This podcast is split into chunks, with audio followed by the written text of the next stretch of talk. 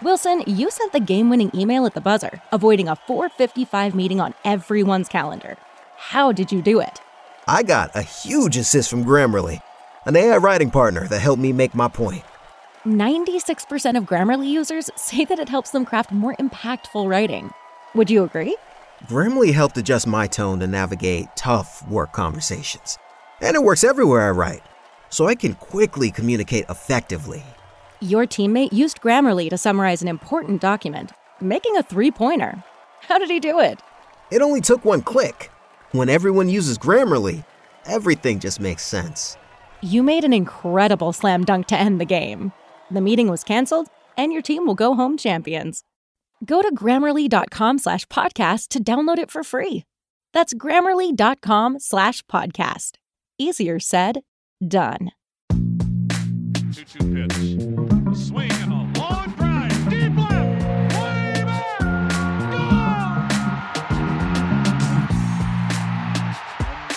Gone. Welcome in to another Baseball America podcast. I'm Kyle Glazer. We're continuing our Team Top 10 Prospect Series today with the Chicago White Sox. We're going to look at Colson Montgomery's first full season, what to make of Oscar Colas, and why Sean Burke is an interesting pitching prospect to keep an eye on. To do all that, I am joined by Bill Mitchell. Bill, how many years have you done the system for us now? This is my second year that I did it for the White Sox. I remember talking to you last year about the White Sox as this up-and-coming team. They'd won 93 games. They'd reached the playoffs back-to-back years for the first time in their franchise's history, which is kind of amazing considering they've been around since 1901. And they had this great young core in the majors, and everything seemed like it was looking up. And then last year happened. The team got hit hard by injuries. Tony La Russa made some managerial decisions that certainly raised some eyebrows. He ended up stepping down for health reasons during the season and then stepping down for good at the end of the year. Miguel Cairo came in at the very end. The team played a little better, but they still finished 81-81, a very, very disappointing season for a team that was thought to be a potential World Series contender. Pedro Grifol was hired as their new manager. So there's some change happening within this organization. When you look at the talent in the big leagues, the talent in the farm system, how do you kind of assess the organization right now? Well, the first year I did it, which a year ago when we were having this conversation, it was one of the worst organizations. I don't remember if they were 29 or 30, one or the other. So they were among the worst. I really like their top 10 now. They had a good draft. They brought in some talent, and a lot of players, several players took steps forward to get themselves into the top 10. Now, once you get past the top 10, or really once you get past about 15 or so, it drops off pretty quickly. It's still a very thin organization, but I think it's very promising that up through around 15 or maybe even 20, it's a pretty solid organization prospect-wise. Yeah, and you mentioned the top 10 being promising. The thing is, this is a team that doesn't need a wave of prospects to come up and change the trajectory of this franchise. You still have Luis Robert. You still have Eloy Jimenez. You still have Tim Anderson. You still have Yohan Moncada. Obviously, he's struggled a little bit.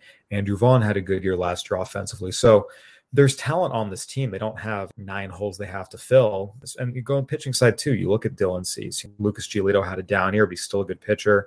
Michael Kopech made 25 starts last year, did okay. So, again, there are players here, and so even if they only get a couple guys out of their top 10 to contribute, that should be enough. And there are certainly some really talented players in this organization. And that brings me to their number one prospect, Colson Montgomery.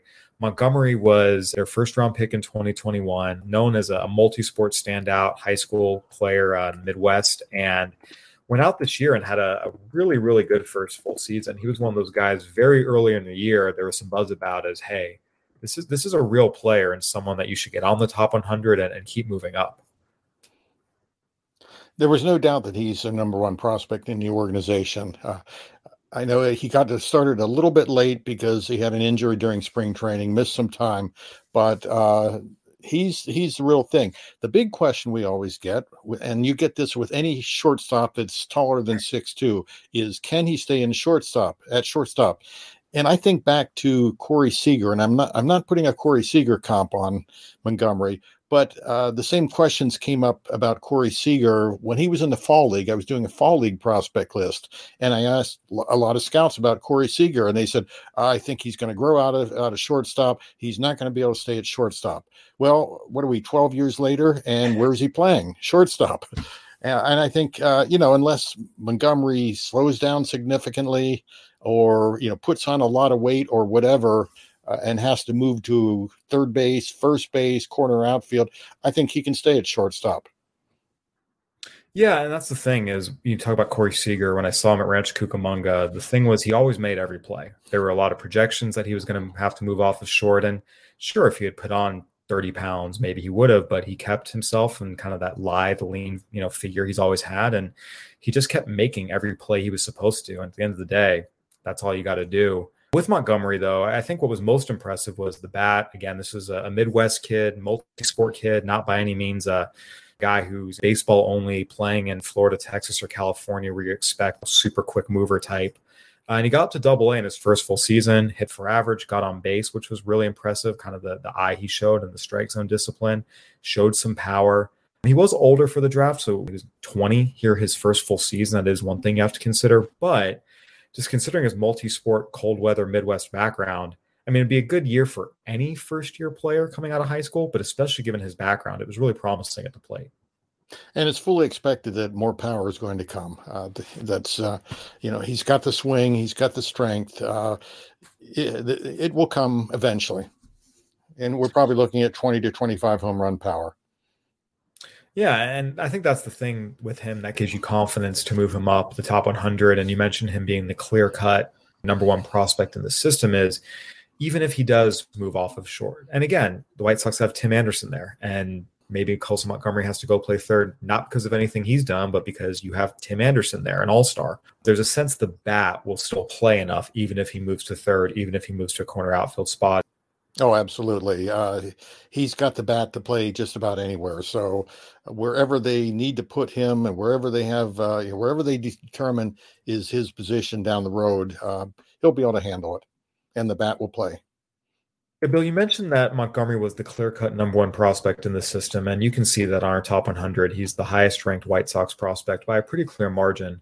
But Oscar Colas had a really, really good first full season stateside last year. He was a Cuban player who went to go play in Japan, and there was some intrigue about him being a two-way player, but in reality, he was very clearly a position player first. He signed with the White Sox to be solely a position player. And we see a lot of times young Cuban players, it takes them a year or two to adjust just because the cultural change is so huge. And he did have some time in Japan, which helps softens that a little bit, but it's still a young kid. It's a big, big change. And he came out and hit the ground running, got to AAA. And again, this isn't like he was a 27-year-old. He was 23. I mean, hit for average, hit for power, was aggressive, but he still got on base. And I have to say, of all the guys at the Futures game that I just personally didn't have a lot of history with. I knew the name. I'd seen him play on video a little bit, but actually watching him play, take BP, watch him in the game, he was kind of the guy that raised my eyebrows the most is, hey, this guy's a pretty good player, just of the guys I didn't have a ton of knowledge or history with. What kind of fueled his success this year, and what's the outlook for him moving forward? He's just a good natural hitter, and more power is going to come with him. And one thing to keep in mind, which if he had slumped this year and gotten off slowly, it would have been easy to point to the fact that he hadn't played any much baseball for a couple of years, because he waited a year to sign to get into the next bonus pool. But the fact that he is able to use all fields, that's an important thing. He's not just a strict pool hitter. So I think he'll go to spring training with a chance to win the right field job. They need somebody to win that right field job. And I know they're talking about putting Eloy Jimenez into the outfield. He's better suited for DH, but and they've been using Gavin Sheets, who's more of a first baseman. So the job is there for Colas. Now, is he ready? Does he need more AAA time? We'll probably know the answer to that around April 1st, right?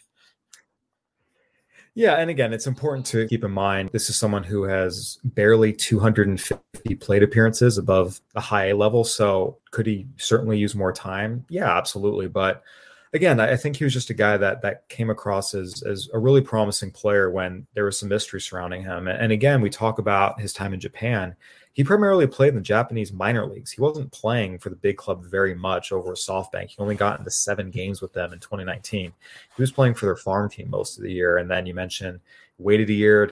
again, this is not a guy who had a ton of high-level experience and had some time off. And the fact that he jumped right in and as successful as he was right away, I feel like I need to ask, I mean, in terms of instincts, his makeup, his ability to adjust quickly, are those things that have come up with him? Because we all know makeup's a big part of success.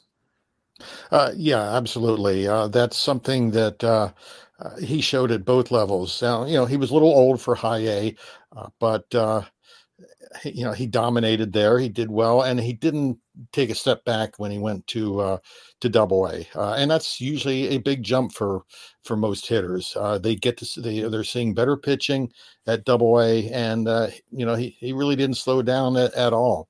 So yeah, he's a good instinctual ball player. He could really stay in center field if they needed him to. He has the speed and the instincts to play there, but he's got a plus arm, and right field is where the White Sox need him. They have Luis Robert in center field. They don't need Colas to play there. Yeah, I'm looking forward to seeing him in spring training and see how he looks. Yeah, Bill, these were the top two prospects in the system, again, by a fairly clear margin. These are two guys that are on the top 100. The White Sox, you mentioned you like their top 10, and there is a collection of players here that certainly intriguing. Maybe there's a question mark or two, but they all have talent. Take us through this next group. Where's kind of the tier? Is it 3 to 6, 3 to 8? Where's kind of this next tier, if you will? Brian Ramos could be right there, not far behind Montgomery, and right there with Colas. I've seen him ranking pretty high on other systems. He's got outstanding makeup. I first saw him as a 17-year-old in rookie ball, and the changes he's made to his body, you know, he's strong, but he's more slender and better shape now than he was then. And again, the makeup, he's taught himself English as much as possible. He can stay at third base. He's also spent some time at second base in the minor leagues, but he's a natural second or third baseman. The bat has come around. He's developing more power. And keep in mind, he played rookie ball at 17. So he's barely into his 20s now. I think he'll be a top 100 player by next year. Yeah, he got to Double A Birmingham last year. It was his age 20 season, and he's still 20. He doesn't turn 21 till March. One of the things that has come up with him, and we got questions about this, you know, in the various chats, why isn't he in the top 100? And one of the things that has come up is he's very, very, very, very aggressive. And there is some concern that will lead to some struggles at higher levels. Again, he got to Double A for only 21 games last year. You don't want to read too much into that, but that is one general concern that has come up consistently. Just talking to the White Sox, how do they feel about that, and how do they see that taking shape here as he moves into Double A and potentially Triple A this year? Well, and with his age, you know, the aggressiveness, you know, and his willingness to learn. That is one thing that I've heard about, that he wants to get better. He listens to his coaches. So, you know, I think he'll be able to get that under control and continue to hit. Bill, one player I want to ask you about is Sean Burke. This is someone that doesn't get talked about in terms of, you know, really intriguing, fast-rising pitching prospects, but he was a third-rounder out of Maryland only last year. His first full year, got to AAA, conquered high A, did okay at Double A. Wasn't great, but it was solid. You know, getting up to AAA your first full season, the scouting reports were great. I should say they were good, not great, but they were very, very good. What do the White Sox have here? Because, again, it's only 1 year. A lot can change, but so far, so good. When he was drafted, I believe he was, you know, he's 6'6". He's a big guy, big, strong kid. He was projected as more a back of the rotation starter. Now we're getting projections that he could be a number 3 type starter if he continues along this path. The biggest thing he did this year, besides he's added a bit to the fastball, the biggest thing was getting more consistent and showing confidence.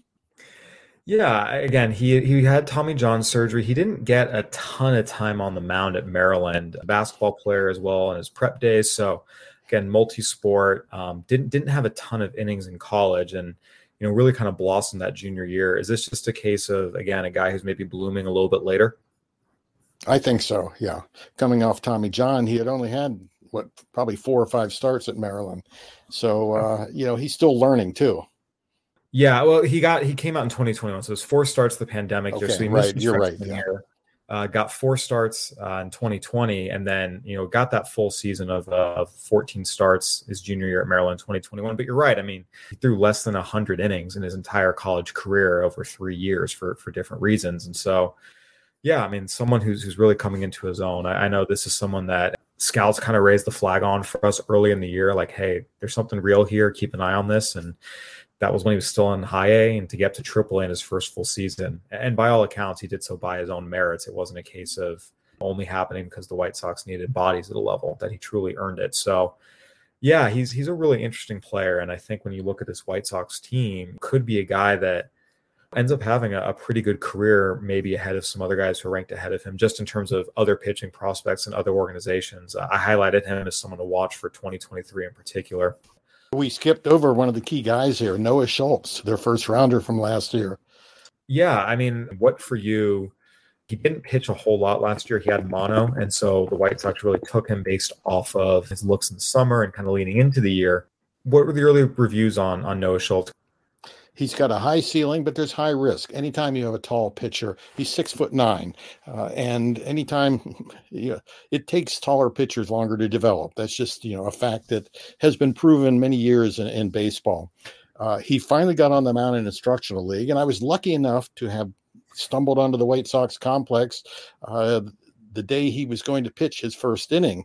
And I looked at the lineup card, and there was Schultz. And I said to whoever was standing next to me, I said, "Oh, Schultz is listed. He must be going to pitch." And all of a sudden, this man that overheard said, "Yes, he is." It was his family that had come in to see him.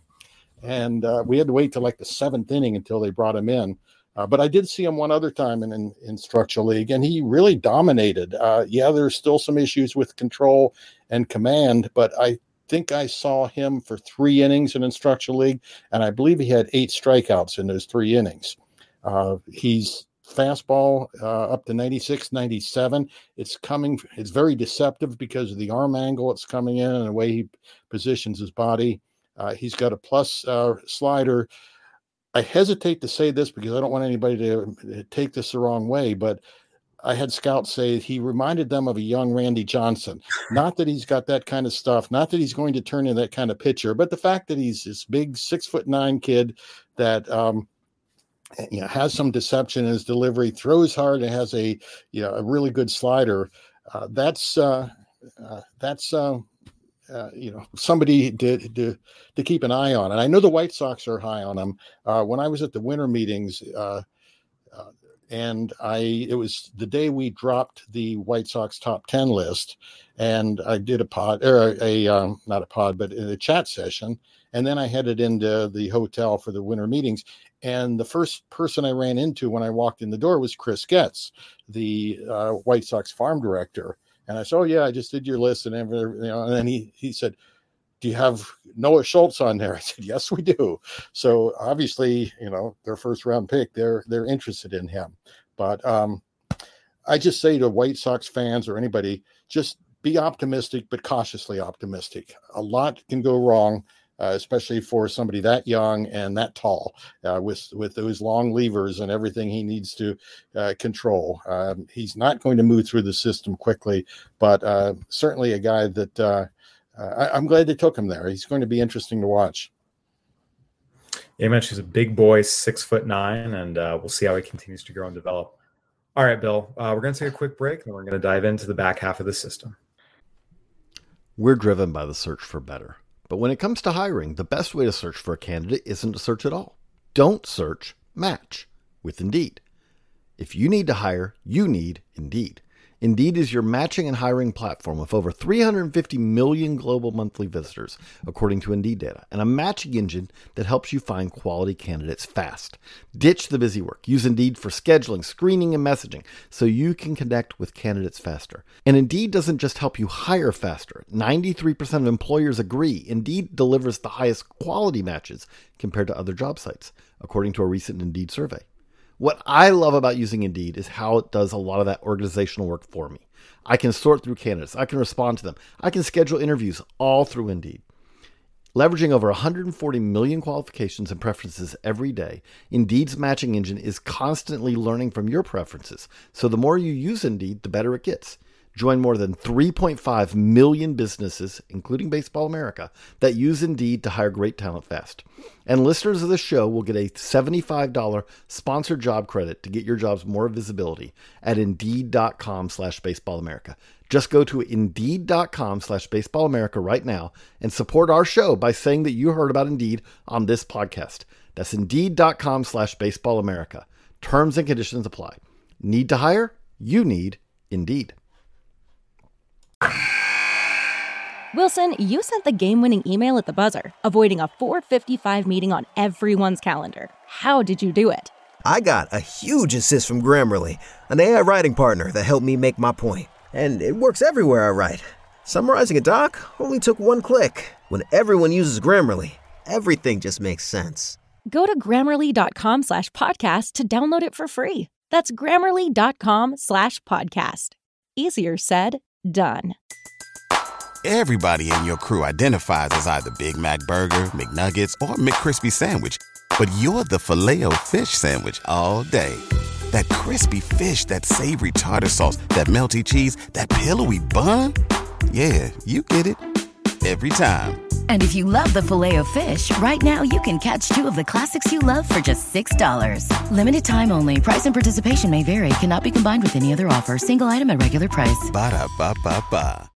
Welcome back to another Baseball America podcast. I'm Kyle Glazer. We're breaking down the Chicago White Sox farm system with Bill Mitchell.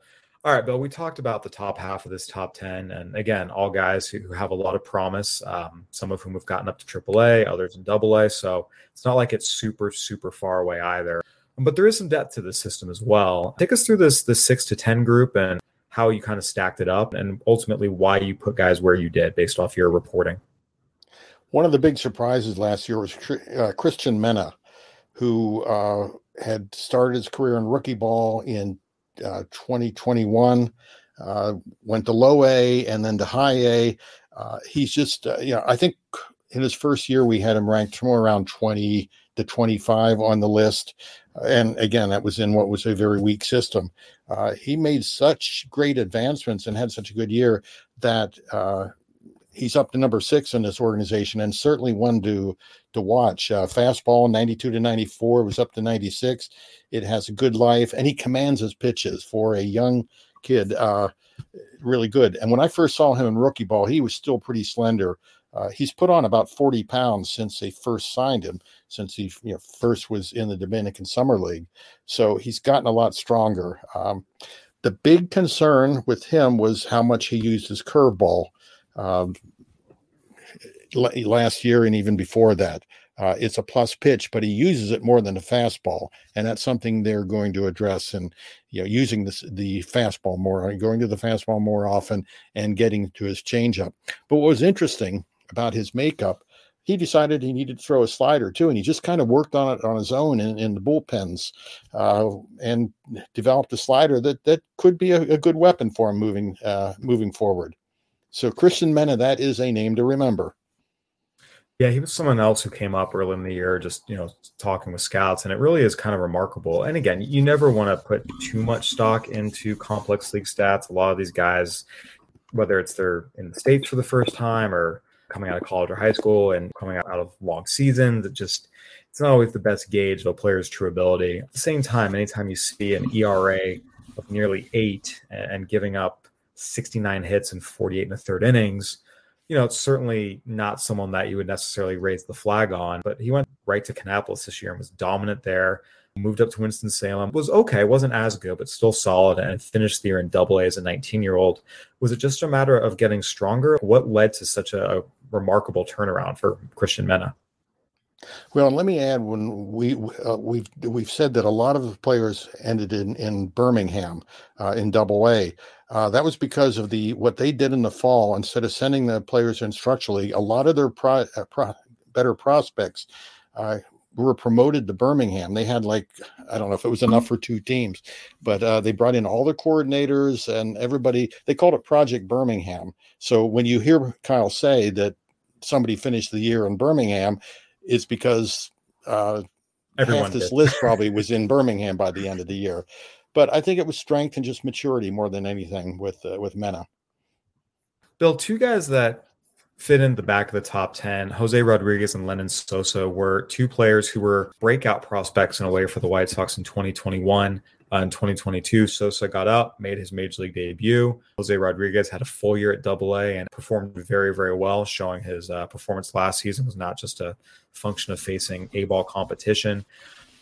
What's the outlook for these two, and what roles do they project to play for the White Sox moving forward? Because they've now strung together two impressive years.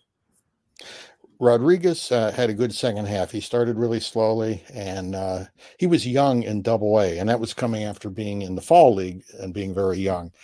But he put it together the second half of the season until he got hurt. He got hurt towards the end of the year. But, again, he's been young for every level. Is he a starting shortstop moving forward, or is he a utility infielder that could also go to the outfield? That's a big question mark. With Sosa, had been in the organization for a while. I don't think we had him on the top 30, or if we did, it was later on the list in the previous year. But this kid came in on his own, came to Glendale instead of going back home to the DSL, or I mean to the Dominican Academy, and just worked his butt off.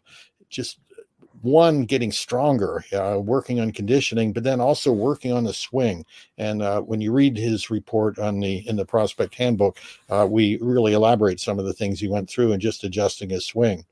And he made it to the big leagues. He got a few at bats, didn't do much, but I kept him at number 10 because I put him in the top 10, but I kept him at the back of the top 10 because I really think it's probably a utility profile, playing second base. He can't play shortstop as a regular, but as a utility player would be good, probably some third base. So I think they may have a pretty decent utility infielder there. But the makeup is great, as I described some of the things he did and the work he put in the off season. Hey, everyone needs good utility man. And to be honest, most farm systems, if your number 10 prospect becomes a solid utility man, that's a really good outcome for a system. Bill, I do have to ask you about Norhe Vera, high-profile Cuban signing, signed with the White Sox for $1.5 million. Really pitched well in his pro debut in the DSL, but he was also much, much, much older than the competition he was facing, so it wasn't the best gauge on his true ability level. Got out this year to full season ball, and there was some mixed results. He showed some really, really, really impressive stuff that misses bats, but he also showed some really, really, really poor control. 52 strikeouts and 31 walks in 35 and a third innings, 13.2 Ks per nine and 7.9 walks per nine. So on the one hand, you see the stuff to miss bats, but not nearly enough strikes. Again, Cuban player, first full year stateside. It's a big transition. What's the outlook here, and what's kind of next for him in 2023? I think his outlook is we need to wait and see. He's got good stuff, but he missed a lot of time. He missed all of his spring training and most of extended spring training with a lat injury. He finally came back and pitched, or he finally got on the field right towards the end of May for one inning in an extended spring training. It was the same weekend as the Pac-12 tournament because I went out to Glendale, saw his one inning, a 1-2-3 inning where he touched 99. And then I headed back over to Scottsdale to the Pac-12 tournament. That's how I remember that. And then I was hoping they'd keep him in rookie ball for at least another start or two, but no, they sent him out to Kannapolis. And I watched a couple of his first outings on streaming TV. The big concern we have with him is that his velocity dropped later in the season. And when I talked to people in the White Sox organization, they said, well, he maybe was tired. He hadn't pitched much. So it's a wait and see. So we've got to see what he's got when he comes back in the spring. I do know that he's been working out, that he spends time and actually living with Jose Contreras, who I'm not sure what his role with the White Sox is now, but, Cuban pitcher, he pitched until he was very old in the White Sox system and other systems. I think he's with the Yankees. So Contreras has kind of adopted Vera. So, he's getting some one-on-one work there. He barely, I think it was 20-some innings in his first year after signing with the White Sox. He hadn't pitched the year before that. And then, he was out much of 2022. So he really hasn't pitched that much. Was that the reason that his Velocity dropped. That's what we need to see what he looks like when he comes back in spring training this year. The stuff is electric. So it's, there's a high ceiling on this guy, but, a lot of unknowns yet. Bill, you mentioned there's depth to the system. Going as deep as even 15 to 20, there were players that you thought were promising based, again, off your discussions with evaluators, both inside and outside the White Sox organization. Who are some of the guys outside of this top 10 that people should keep an eye on here moving into 2023 and beyond? Right outside the top 10, we had Jonathan Cannon, their third-round pick, I believe, third or fourth-round pick out of Georgia. A real pitchability guy. I got to see him one time in an instructional league. It's pitchability and command with him, and back of a rotation starter. But, he's coming out of the SEC, did well in his first time out with the White Sox. So, I think he's less risk, lower ceiling, higher floor with Cannon. The one that I'm really interested in seeing what he's doing is Jordan Sprinkle, who that was, I believe, their fourth-round pick out of UC Santa Barbara. He was coming into his final college season at UC Santa Barbara. He was projected as a first-round pick based on what he had done in his sophomore year, and then the bat disappeared. And what happened? He didn't have the power that he showed before. Didn't have the feel to hit. So he's a good defender at shortstop, a plus runner. So which Jordan Sprinkle will emerge this year for the White Sox? I think I have him ranked number 19. He could certainly, if he shows what he did in his sophomore year of college, he can certainly be a top 10 prospect at this point. Yeah, no, that's a good call. I mean, I did a lot of work on Sprinkle out here in SoCal, and one of the things with him was, again, the defense is fantastic. He can really, really, really play shortstop. He's just such a good athlete. He's quick, twitchy, he's acrobatic. He can do some really good things. And, the bat has been there, but he just really, really, really struggled really in everything. The swing path, the impact, everything. And got to a point where he was dropped to the number 9 spot in the order. At the same time, in the fourth round, it's certainly a good, value pick and a guy you take a shot on where, hey, he can really defend, and that'll buy him some time to see if you can get the bat back to where it was as a sophomore. Because, I mean, when it's right, there was a real, real chance that he could be an everyday shortstop in the major leagues. Maybe they can bring that back this year and see what they can get from him. Bill, anyone else in the system that intrigues you at all? Well, I know everybody wants to hear about Yoelqui Cespedes because a year ago, he was ranked number 2 in the organization. Cuban outfielder, half-brother of the famous Cespedes, and was in fall league, went to Double-A, and he's not showing the hit tool that he needs to get to the big leagues. He's a good defender in the outfield. He runs well. He steals bases. So there's a role with him as a fourth outfielder. But when I was asked about him, I said, look at his strikeout to walk rate. That tells the story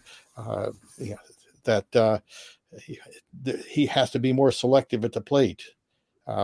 Kyle, you probably saw him in the fall league. What was your take on him when you saw him in the fall league, not this past year, but year before? Yeah, I mean, look, Cespedes, you see the name, you see the physicality, and he can certainly put a charge into a ball. There are concerns about how much contact he's going to make, and we talk about aggressive approaches, and he's going to swing. Again, you look at what we saw in Birmingham last year with 154 strikeouts and 29 walks.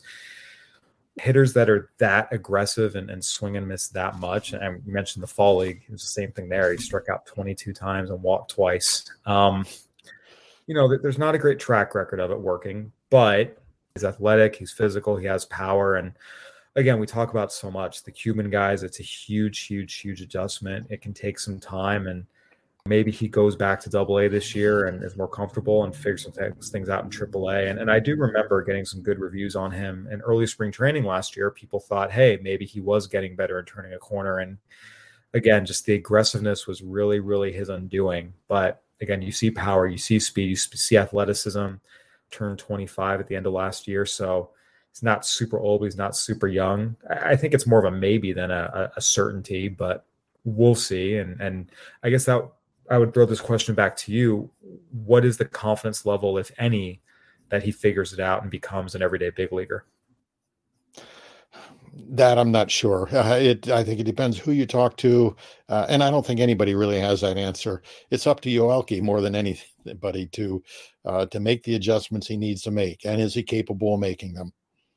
Yeah, we'll see. Again, it's going to be an interesting year for him, whether he goes back to Double A or moves up to AAA. But again, you talk about the depth of this system. This was someone who, you know, was a top 10 prospect for them last year, and now he's outside the top 10. And some of that's his own struggles, but some of it is also the White Sox system has gotten better, and they've brought in some really good players.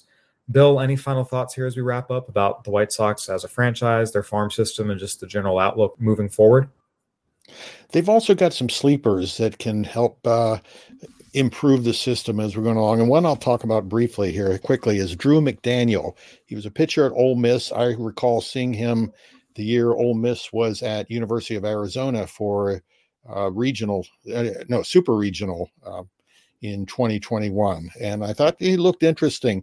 He went undrafted. The White Sox signed him. They're high on him. He's got 4 pitches, gets good carry on the fastball that's up to 94. And a curveball with plenty of spin. So there are a number of players like that that are sleepers that nobody knows about that we'll see what they do this year. There's also a Panamanian shortstop that I'm looking forward to seeing. Ryan Burroughs signed for only $70,000, but he had a good DSL season. He plays with energy. He didn't come to instructional league because he went back to the country to finish his high school education. He's already fluent in English, so I'll be following him when the minor leaguers come in, and certainly he'll be in the Arizona League this year. Absolutely. All right, Bill. Well, thank you so much for giving us a rundown of the White Sox system, and we look forward to seeing what these guys can do in the future. We appreciate your time and insight as always. Thank you for having me, Kyle, as always. All right, everyone, that'll do it for another Baseball America podcast. Go ahead and give us a review on iTunes, Spotify, Stitcher, whatever platform you're listening on. We'd love to hear from you. For Bill Mitchell, I'm Kyle Glazer. Thanks for listening. Have a good one, everybody.